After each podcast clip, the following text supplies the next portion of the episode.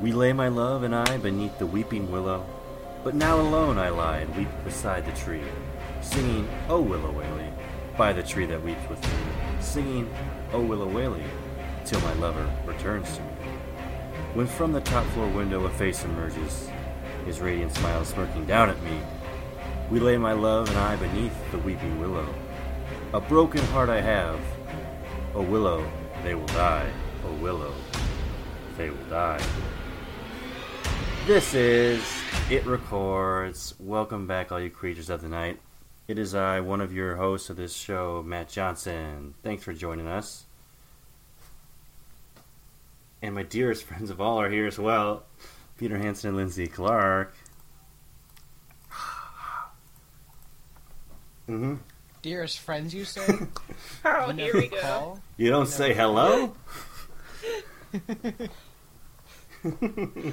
You didn't come to my birthday? the invitation must have got lost in the mail. I apologize. Yeah, we're real chums. Your dearest, dearest friends.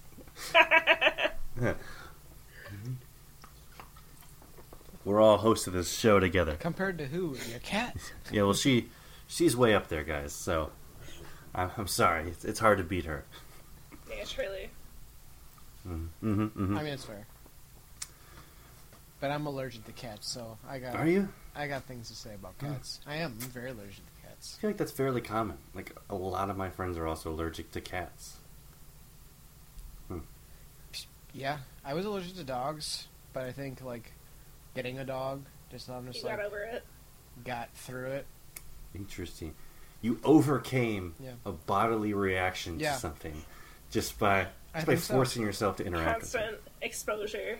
Yeah, That's quite an achievement. it's just like oh, your body is pure misery right now. Well, let's let's let's get a little better here. Well, everything worked out for you. At least where dogs are concerned. Mm-hmm. Or I'm just like literally sick all the time and don't even know it anymore. Uh, well, I mean, you've Either just way, you've become adapted. accustomed. Yeah. like I'm just like violently ill without even realizing. hmm Oh wow. Well, I hope I hope it's the other one. I hope it's the former. I guess. I hope you overcame it, and you're not in misery every day.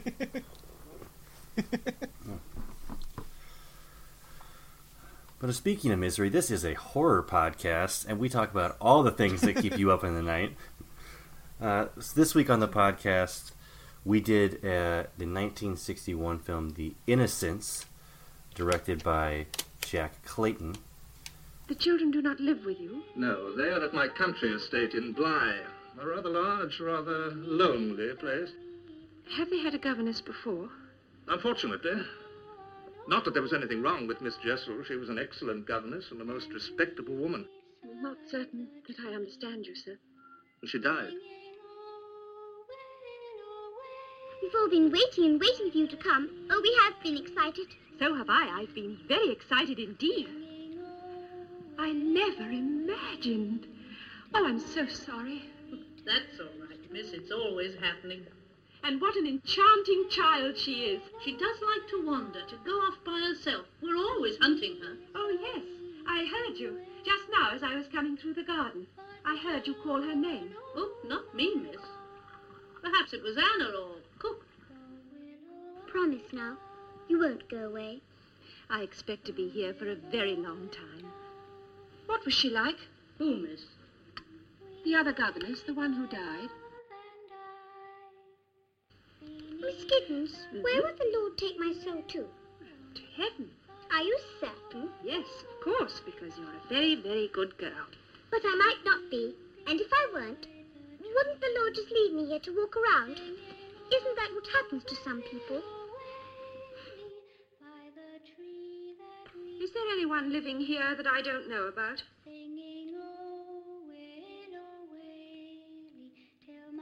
There in the broad sunlight, I saw the other one. There are two of them. Abominations. How did Miss Jessel die? She put an end to herself. She was found in the lake.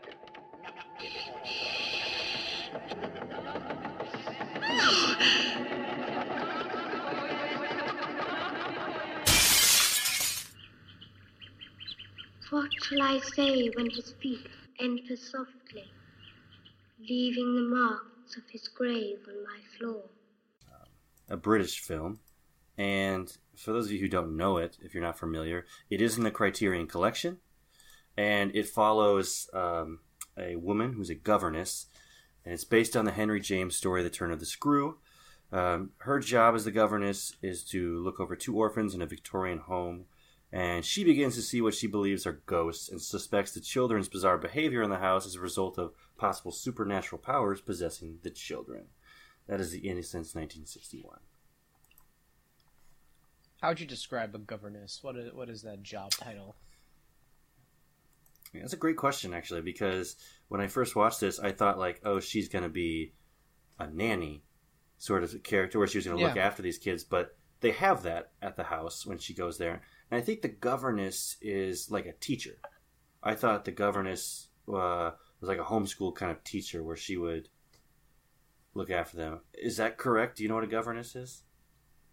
I I was generally asking. Yeah, you. no idea. That's generally Yeah, you know, it's the damnedest thing. I looked this up. Um, yes, as a woman employed to teach children in a private household. So she's like a tutor or a homeschool teacher, is what a governess would be. So she doesn't really look after them like a nanny or something.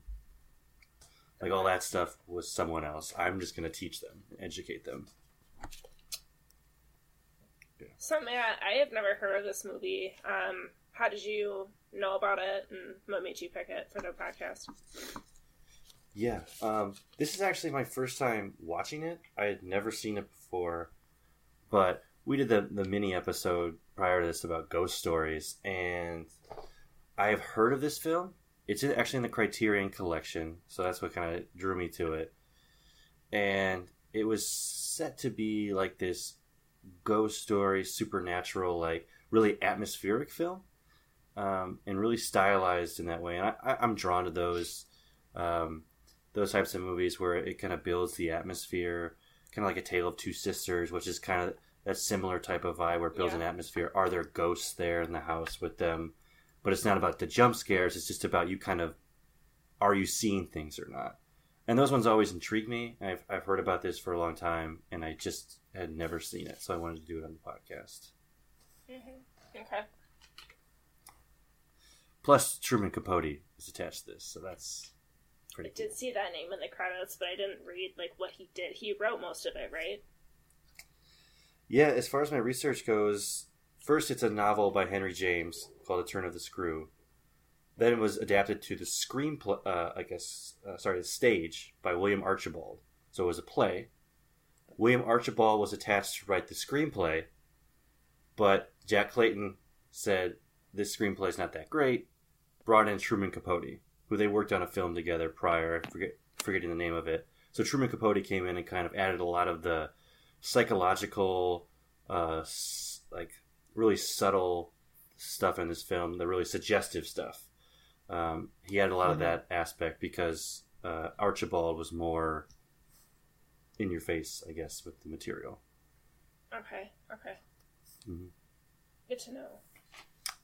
Yeah, Yeah, it's almost like I bet, even though I don't know what his version was, Mhm. Archibald, but I could imagine it like how you're explaining it, how it's more like 50s, like sci-fi, because like I feel like those type of movies were so popular, and Truman Capote was like such a like the new age at the time, because like I feel like even though this movie's old, it kind of feels kind of modern in a way of like how how much of a thriller it is, even though it is like slower than your stereotypical movie of today. Like I feel like just the way it like builds up tension is kind of like more modern compared to the movies back then.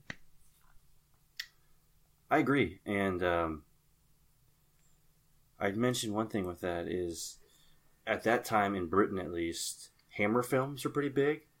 Uh, I'm not really sure if we've done one on the podcast, but that's a very stylized type of Hammer films are very stylized. And Clayton wanted to make a film that was uh, a departure from that. He wanted to make it more stylized, more moody compared to the Hammer films. So that was kind of deliberate um, with his efforts, I think. And to his credit, as you said, it feels more modern in the way it was shot.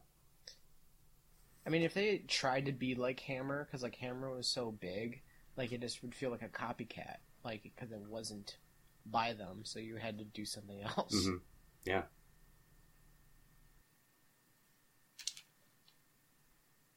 Because they were so like Hammer was so influential on so many horror films, and they remade so many classic Universal movies too. It's just like hmm their impact was pretty pretty big. I think then, but like I think a lot of people notice it now. when looking back, hmm Um, yeah. One thing I was going to mention when you were talking about um it feels more modern, uh, but you didn't know what Archibald's version of like the screenplay was. He wrote the the play for the the book. His version, from my research, was really grounded in the supernatural, and the ghosts were legitimate. And that's kind of how the novel was written. Whereas Clayton wanted to be ambiguous, which we can talk about that now, like with the plot elements and stuff. But I feel like Yeah. with the governess, you don't really know if the ghosts are there or if it's in her head. Yeah. Is that what you guys kind of took from it? One hundred percent. yeah, I agree. I agree with that one hundred percent. Which I think adds to the uh, creepiness and the, you know, dark gothic I mean- atmosphere. It's not that beginning that like s- states off like how cre- eh, that beginning is actually like so creepy to me. Like it's just like very soft like singing, yeah, it's a lot. right? It's a lot. and it's just like a lullaby, and it's oh my god, it's so frightening to me. Yeah, and it, it's called a Willow Waly, and the part of that crawl that I did was some of the lyrics from it, and that was actually a hot button topic of like what they were going to use as the score for a while, and they landed on that and created it. Um, but I found interesting with that opening credits, which is it was unnerving. I felt, but Clayton said he created it where it's basically Miss Giddens with a rosary in like candlelight, and it's just her hands really, and kind of her face comes into it. But he said he wanted her to sing that lullaby in the dark, where he wanted to make you feel like you were trusting his character, um, and something uneasy was going on. Like you could trust her in this whatever atmosphere he was creating, but also because it was like all dark and the shadows, he wanted to make believe that you can't really trust her. What everything that might be going on might be just in her head. So like she's the person you're supposed to trust, but she's an unreliable narrator, essentially. yeah, I think Hmm. that opening scene, you know, Ooh. did a good job of establishing that. Um, you know, I, I didn't think about it in so many words, but that's pretty much how I felt watching it. Yeah. the first time I watched this, I was actually with a group of friends. There was like probably three or four of us, and we're all just like, "What the fuck?" Like this is so fucking creepy. Mhm. hmm Cause like not many like horror movies start off that way. Like I don't know, it was just like it was like very like I I think that's where I like was just immediately impressed that like like not too often you find yourself like an older horror movie like I feel like people kind of like are either really harsh on it or they're like nostalgic over it. hmm It's like one, usually one of those two. But then like when you like f- watch one for the first time that actually is generally creeping you out, then I'm like, damn, like I give this movie fucking props. Yeah. Yeah. And I think uh, to its, it builds that atmosphere. But the cinematographer, I'm, I'm, I'm blanking on his name, but he had worked with Clayton before, and they used CinemaScope for this film. Uh, if you're familiar, Mm, um, and Clayton was a kind of against it at first, but he embraced it. With they used a lot of like deep focus in this film, uh, which kind of play, it means this places the foreground, the background, and the middle ground all in focus. So it kind of creates a bigger, bigger space in within the same environment. And he used the shadows well. I think he made that mansion, even though it was big, claustrophobic, and it made you feel kind of trapped within that mansion. Yeah. yeah, I would agree with that. Freddie Francis was the director of photography. Okay. who worked on the Elephant Man, There we go. Yeah. Straight Story. So two two David Lynch movies right there. Hmm. Glory and Cape Fear Wow. with uh, uh, Scorsese. It's a pretty good resume. Yeah. Yeah, not not not too shabby. yeah. And then spe- speaking of like the framing and the photography, I think one thing that I kind of missed when I was first going through it is a lot of the characters are framed on the edge of shots, um, which kind of makes you feel that uneasiness that like something's kind of off on the other side of the frame, which I didn't. You kind of always felt that something was lurking, and going back and doing some research is he did that purposely in that deep focus shot to make them on the corner and have this empty space basically kind of fill the screen to kind of make you feel some, Yeah. something's out of balance the whole time which i thought was an interesting, technique Interesting.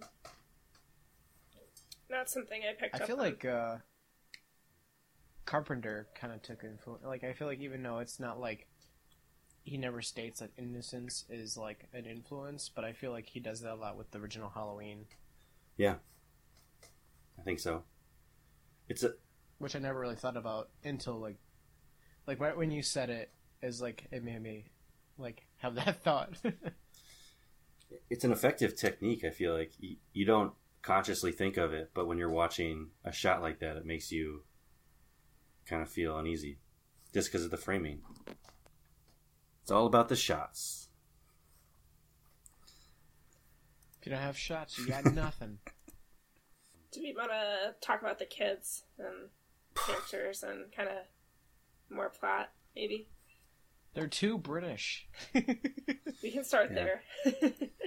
They're ridiculously polite, but you know, kind of almost right away that there's something up with uh, the younger sister. There's a boy, boy. and a girl, and uh, the boy Miles is away at school for the time being, and then the younger girl Flora, like, I don't know, like they make it pretty obvious, like that something weird is like going on with the kids. Yeah. I feel like that was that became even more of a thing in the '60s with like Rosemary's Baby and The Omen. This was like kind of ahead of that. Well, also The Village of the Damned, which Miles was a part of. yeah. Um, Oh no, Like- really? yeah, he had just. I think that had- kid was a really good, like, popular actor, right? yeah, Not he that I would know, but I didn't really think about like the kids like the first time I watched it. I didn't really think about the kids acting weird because I just thought they were just like ridiculously polite and British. that it's like that's just what I kept thinking about, and then like I was just thinking about like that it's all in her head like the whole time, uh-huh. or like Mhm. I was just like. She just seems really paranoid. Is really what I was just thinking. Yeah. I- I got that too. Um, it was all in her head, but then there's some shots that are like, uh, like cross dissolves or whatever, where you kind of see, well, Quint and I forget the other lady's name were old groundskeepers that have passed. They were lovers, and Her name is Jessel. Yeah. Uh, Miss Jessel. Miss Jessel, thank you. They were they were lovers on the grounds. They died. Miss Giddens, who's the governess, believes that their ghosts are on the grounds and they're possibly possessing the children. Yes. And, and there are times where we see as the audience Quint, which is his name, and Miss uh, Jessel's. We kind of see an image of a person, so we're we're believing that it might be a ghost, or is it just a projection of her paranoia? Yeah. Are you talking about the scenes maybe jumping a little bit, but like they see like a woman in a field? Is that what you're referring to? That's one of them, yeah. Mhm. Yeah. yeah. That part scared the fucking shit out of me. And I don't know why. Like it's like not like it's not like a jump scare or anything It's like that. It's just unnerving, I think. yeah. There's no like sound. It's not a jump scare. There's no sound. It just kind of cuts to like a woman in black on the lake, like over in the field a bit. And she's like, "Don't you see her?" And she's like getting more panicked. So you like get panicked with her of this person just standing and staring at them. So it's just yeah, it's unnerving. It was very frightening. Mm-hmm. Yeah, but like I mean the kids like increasingly kind of like say and do weird things or like you know, kind of talk a little bit like adults would, like kind of inappropriately, especially the boy. Like the boy is like Yeah. creepy beyond means and like that becomes like like I said, that behavior increases as the film um goes on and I really think um I don't really know, I guess what to think, like were they possessed, were they not? Like I mean I don't know. What do you guys think? Do you think it was all in her head? Or do you think there's some uh basis to that? It's really hard to say because like his true purpose was to be ambiguous about it, but he kind of gives you like hints to both, Yeah. and it's like it. It's just like frustrating because it's like really like up to the viewer, like in the end, like huge spoiler I guess at that point because like this movie doesn't give you like enough like clues one way or to the other, mm-hmm. and like there's like facts for both mm-hmm. and I think, like thinking about it now, that there, there is something up with the kids. Like, it's not just like he's just like, you know, smart for his age or like advanced for his age or anything like that. There's like some there's something else going on. Like, mm-hmm.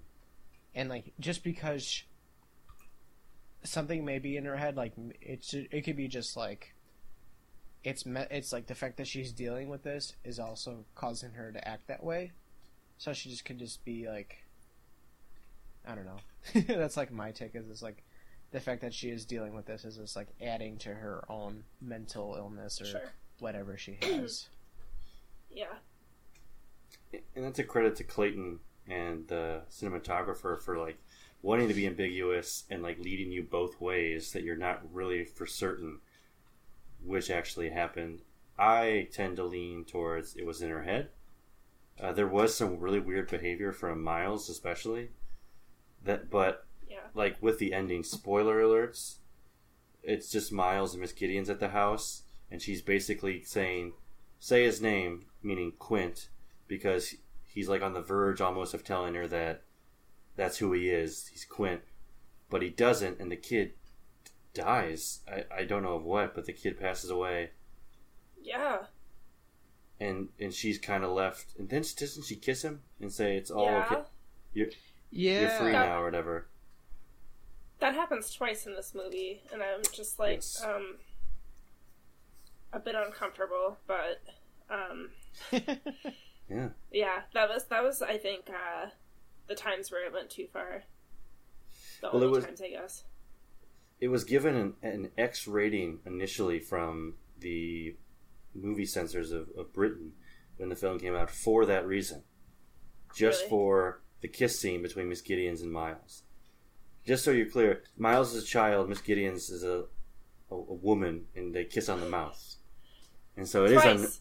twice in this movie, yeah. And not like a peck, like it's meant to be kind of a romantic kiss. To, I think to make you believe it's Quint, right? That it's he's Yeah. possessed by this older man. but it's like it's not like a steamy kiss. Like think like It goes on a little like too kiss long. you- Yeah. yeah. Yeah. It's not like you know. There's no Frenching in this movie. You know. It's not. Yeah. It's just not a peck. It's not the. It's not the swinging seventies here. It's uh, it's It's the psychedelic this is sixties. pre Beatles, pre Beatles in America. Yeah. Nonetheless, it, I think it could have, like, probably been fine without it, but whatever. Well, I think that was more of a, I guess, more blatant version of the Freudianism in horror that happened a lot in the fifties and the sixties with like cat people we talked about. That was a big thing that they wrote into into scripts, and uh, Capote is quoted as saying that's what he tried to do with this film, mainly with showcasing Miss Giddens' sexual repression during the time, which is a huge Freudian thing. It's like your sexual repressed urges and her paranoia that's kind of being projected as ghosts. And so that's what he was trying to do. So that's a more blatant version of it, but he was that's what he was attempting to do the whole time. Well, I guess he succeeded in that. Yeah, if you did if you didn't get his subtext, he had her kiss a child. Just just just to really bring it home. Mhm.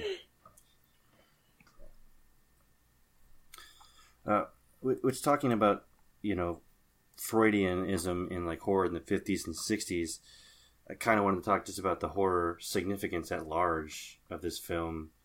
Um, it falls into that psychological horror ghost stories, technically, um, not the haunted house. Those Freudian undertones in the subtext. Um, but to give context to people maybe who aren't familiar with that time period, I got a vibe that it was similar to kind of Women in Black or The Orphanage. Do you guys do you guys kind of get that similar modern movie vibe? That makes sense. Yeah, I never finished the Woman in Black because I honestly like was really bored by the beginning. But um, Mhm. wasn't that like kind of a similar setting? Um, kind of like a old like house in the countryside of Britain or something like that, and you know things were yeah. Um, I'm gonna stop there because that's all I really know about that movie. But uh, yeah, from what I know, I would agree. Yeah, you've nailed the setting. Like it's in a Victorian home in Britain. The guy goes to this house because someone's said to have passed, and he's like the. Uh, he deals with wills, so he's just trying to make sure he has everything in order. And there's a woman in black there who kind of preys on children. Uh, Okay, right. and, and he doesn't know if he's seen a ghost or not. Okay, okay. Mhm. Peter, what do you think? Uh, I don't know. Yeah, what the heck? I don't know.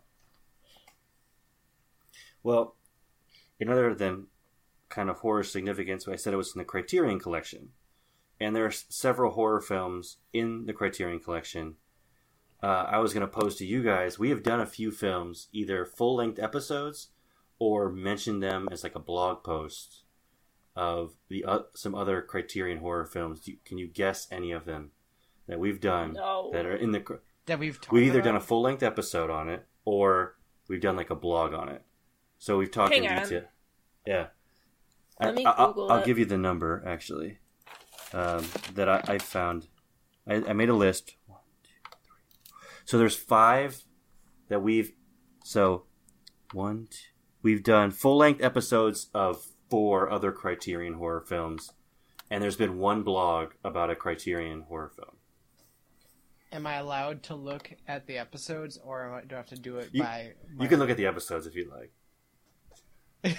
I don't know what, what the restraints were. I, I'll get. um, I'm sure I mentioned Godzilla at some point, and I know God, the original Godzilla Mhm.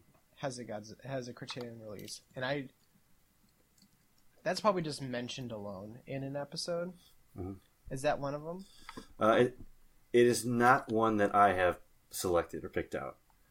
Um, I, I have four here that are we've done full length episodes on, and then one that was a blog. blog post. Yeah. But I am right though that Godzilla is one of them that is released. Sure. I have at least mentioned Godzilla. At least three I or four say- times. yeah, at least three or four times. Fair, fair.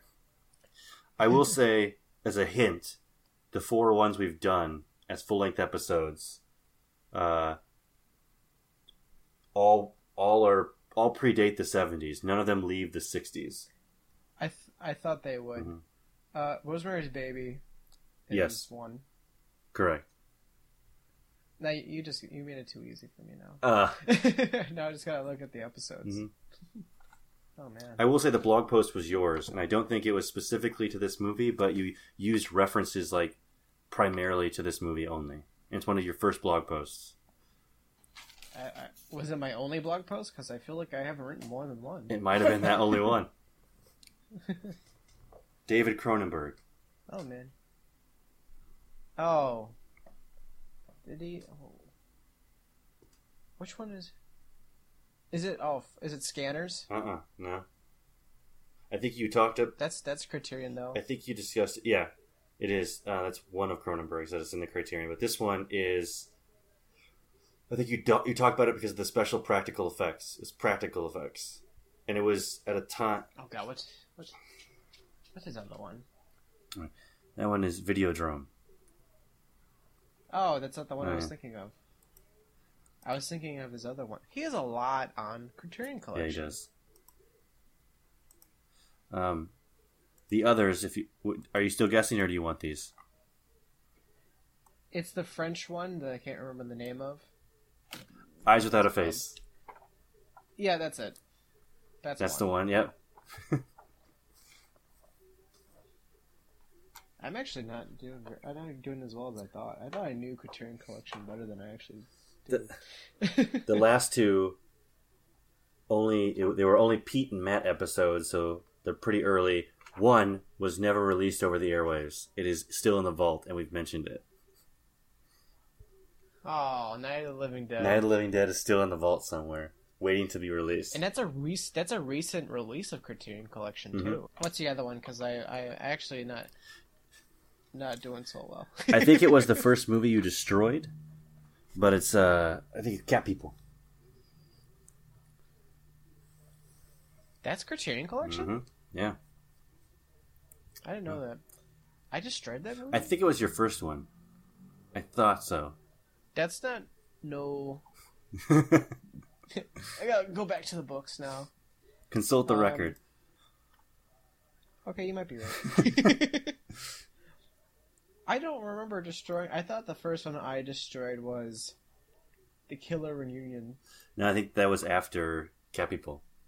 Well, it could, it could have still been your first one. It was. Yeah, Yeah, that's what I thought. Mhm. I thought it was my first one I destroyed. it could have been. Because I'm usually pretty uh, easy on movies. Yeah. You get them the benefit of the doubt. All right. Well, there's your Criterion Collection movies we've done, in case you were all wanting to know. Um. But uh, I think before we kind of wrap up to Defend or Destroy, um, looking at box office, uh, do you guys have any guesses whether this was a success or a failure, or how much it made? This was an extreme success. I'm gonna say a failure It was a success. because I. It was okay. Mhm. At the time, I have to convert. Like how successful? See, now you're now you tested me. I got to do my conversion rates from pounds to dollars. Uh, hey man, you don't have to do it. oh, this is for the integrity of the podcast. Yeah. So, Hey, and the pound was probably weaker than a dollar Hmm. back then. so their budget, like today dollars, was like just over five hundred and fifty thousand dollars. Was the budget for this Okay. film, and it made one point two million. So it doubled its budget. Whoa. hmm For the time being. All right, yeah. I think. uh And s- Was it a critical success too? I think it was, right? Yeah, I, I think I also remember reading though it was a critical success, but some people were um, annoyed with the departure from the book uh, because the book Okay. is is um, go- a ghost story, like a hundred percent legitimate ghost. It's it relies on supernatural elements, and this one's more ambiguous. And some of the critiques at the time were skeptical of that, but overall, they thought it was a great film. People are always mad about that. Like, I just feel like if it's a good movie, then you like it's hard to translate book to movie every mm-hmm. time, and it's never going to be the same. And then like, like a, another example I like to think of is like The Shining, like how Stephen King himself hated Stanley Kubrick's version because it's different from the book. But like, I feel like Stanley Kubrick is a very great director and did what he thought was needed to translate to film because you can't do the same thing. Yeah. It's two different mediums. You know, having some of your own ideas is uh, a good way to keep it like so you're not just seeing the book on screen, you know, Yeah. verbatim. Like some conversations are just gonna feel weird or awkward, like, or they're not gonna be like, oh, that's not how I envision the character to look, like, whatever. Like people have, you know, Yeah, it's different for everybody. these crazy mindsets over a book they love. Yeah, and I, and that, that's a good example of Stephen King hating The Shining. And I, I, have you guys ever read the book, the actual Shining book? No. no, I really want to though. I, I went and read it, and it is different from the movie quite a bit. But the, and I had seen the movie several times. The movie, I believe, is far superior to the source material of the book. Like it blows it out. It just it, it does change a lot of the plot, even. Uh, but I think it makes for a better horror film, the way what Stanley Kubrick did with it. Better horror story. Doesn't it annoy you how like how he was just able to go to different genres so well? Mhm. Like Yeah. he did a war film, he did a fucking science fiction film, he did a horror movie, like he just did historical drama. Like he's just like I'm just gonna do every fucking genre there is and be good at it. hmm Yeah, it, it takes a good director to really like find that nuance and in film. And I, I was reading recently about the movie Us, which came out, Jordan Peele.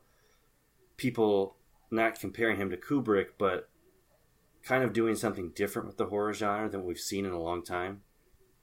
And Yeah. They he they said he did something with the horror genre like in this generation um, that it's a horror film. It's in that genre but it doesn't feel like a horror film entirely. And in the same way that the godfather is a mafia movie that coppola made or that 19, uh, 2001 a space odyssey is sci-fi. Like that's the genre they fall in but the the movies transcend that genre. They're a piece of their own.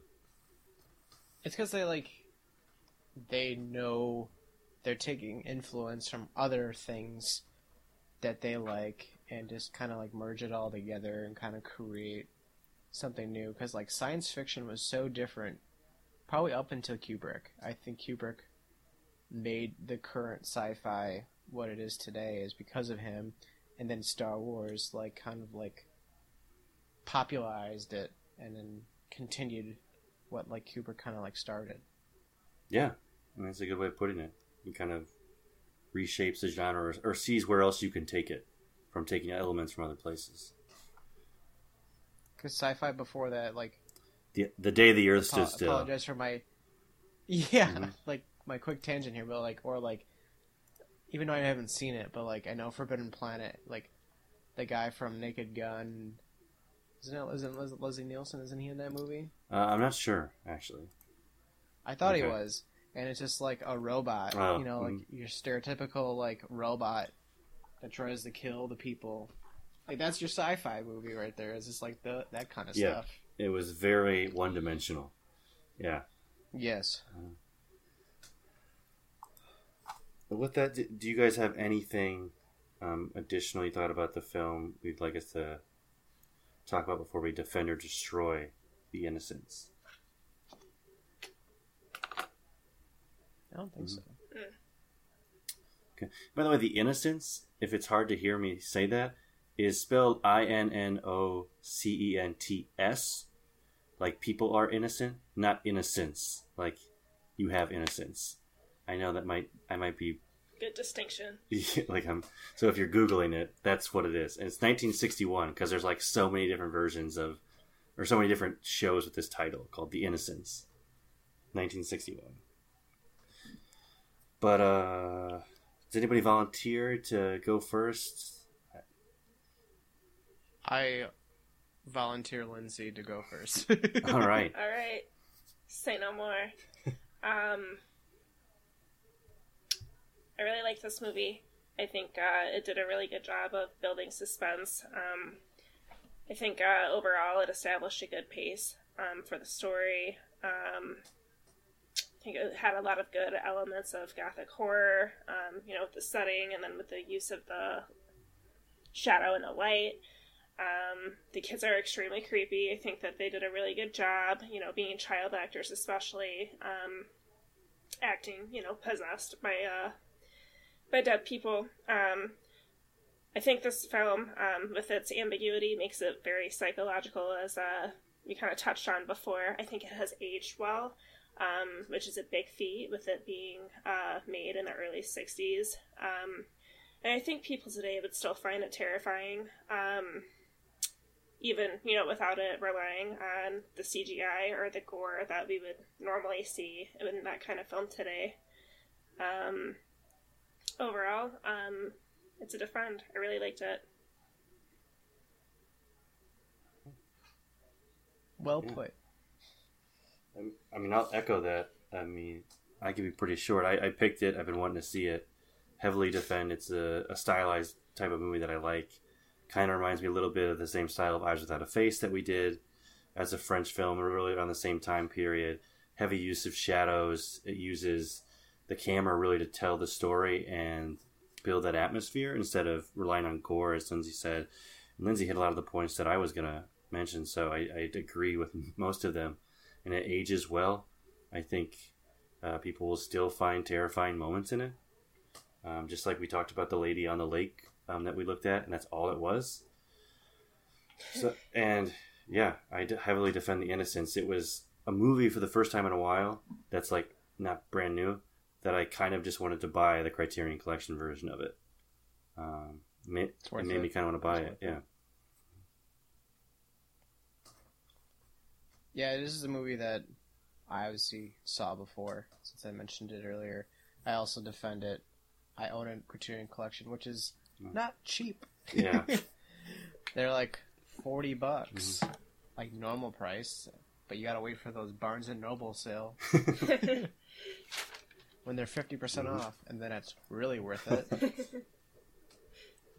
uh, I don't know what else I can say that hasn't been said, but it's a well structured movie. It's got like it's ahead of its time. Um, like you said, the shadows are make it cool, and it's like, and I feel like it's not overly st- uh, stylistic. Like, like, uh, kind of like a recent movie from that time with another ghost movie. Um, it's directed by Robert Wise, I think his name is. Um, he did The Day the Earth Stood Still, and then he did, what the fuck is it called? It's another ghost movie, like literally it came out this time. You know what I'm talking about, Matt? Uh, And it's early like, 60s? yeah, oh, God, it's at the tip of my tongue too. Uh, And it's like, it's good. I like Oh, it, but I almost The feel like the shots. Yes, that's exactly what it is.